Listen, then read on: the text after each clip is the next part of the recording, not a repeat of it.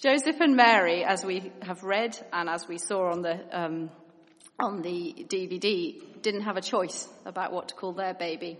Like many people today, they knew they were having a boy, uh, but they didn't get a choice. They were told, each told by an angel, that he was to be Jesus, Emmanuel.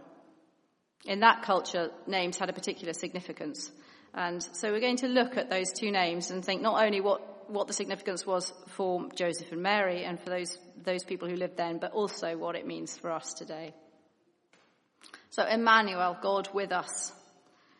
God, in the person of Jesus, was obviously um, physically present on earth with those that he walked around with and grew up with. And I think he must have been an amazing person to know. He was compassionate, he was kind, looked out for the underdog, fed the hungry, healed the sick. Even controlled the weather, which would be useful. But I think also he might have been quite an uncomfortable person to know at times. He did set very high standards of behavior, told people to forgive their enemies, um, maybe to put God above their family, their career, their business interests. He could read people's thoughts, which I think must be quite scary. Um, and he hated hypocrites, and he upset the status quo. He used to eat with tax collectors and sinners and, and um, prostitutes and then tell the religious, self-important religious leaders that uh, the first would be last and the last would be first. But there were many people who met him, such as a woman who'd had serial marriages, um, a man who was completely paralyzed, who found Jesus' insights, although probably a little unnerving, um, actually life-changing. And they were convinced that God was Emmanuel, God with them. So why didn't everyone accept Jesus as God? Because he wasn't what they expected him to be. He wasn't a powerful ruler. He didn't defeat the Romans. He didn't defeat Herod. He had an itinerant lifestyle, the motley band of followers. And then he died a criminal's death on a cross. Didn't look like God with them to some people. Just wasn't what they expected. And I wonder if that's true for some people here. Actually, God isn't. God with us, difficult to imagine, difficult to difficult to think of because that doesn't sound like God. This itinerant preacher, this kind man with a message of peace, doesn't sound like the vengeful tyrant, the old man in the sky, or the God that I thought he was. Or maybe not even a person. Maybe I didn't even think God was a person at all. Perhaps you find it hard, you do believe that Jesus was God, but you find it really hard to believe that he's with us now. After all, he died on a cross, didn't he? But that wasn't the end of the story. He did rise again to life and lives with us by his Spirit. If that messes with your head, you're not alone.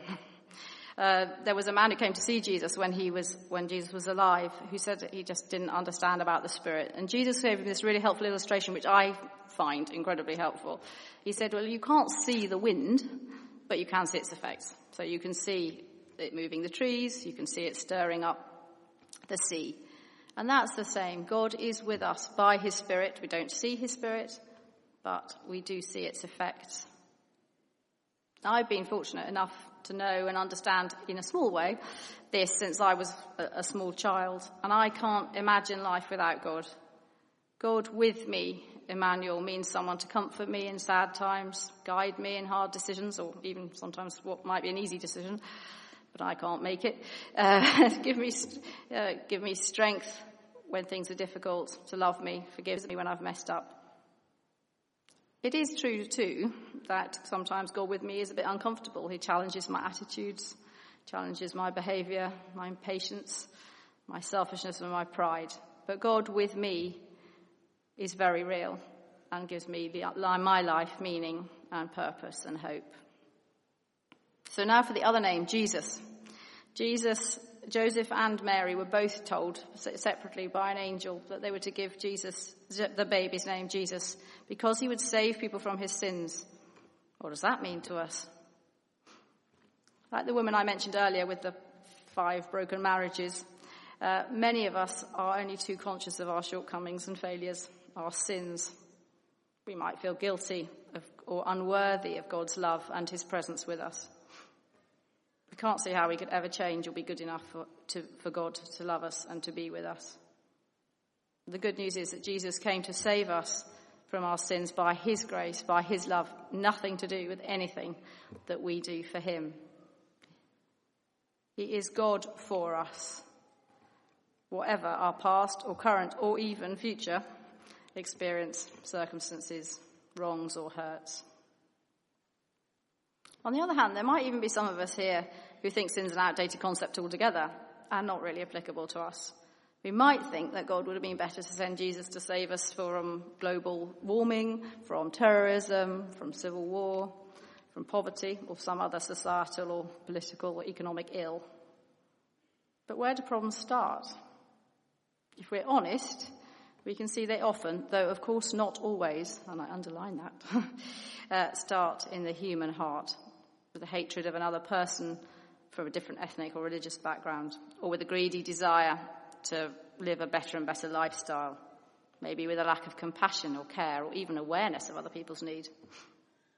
And if we're honest, I think we can see that sometimes our own attitudes and behaviour towards other people, while they don't start wars or they don't reduce the GDP of a um, developing nation, might lead to an uncomfortable atmosphere in the office or family tensions at Christmas dinner or um, uh, any other something perhaps people in the street further down the street don't have uh, enough to eat. So it might be that the idea of Jesus saving us brings hope of change, transformation in the world at large, in our communities, in our own lives. God is for us. Many of you sitting here today, I know, know that God is with you and that God is for you. But if you haven't really thought about it, or haven't really understood it, or thought about it and rejected it, may I encourage you to take a little bit of time in the next coming couple of weeks between the tinsel and the turkey and the presents and the parties and family gatherings, whatever it is you're going to be doing, to think about the God who came to earth to be with us and the God who came to earth to save us.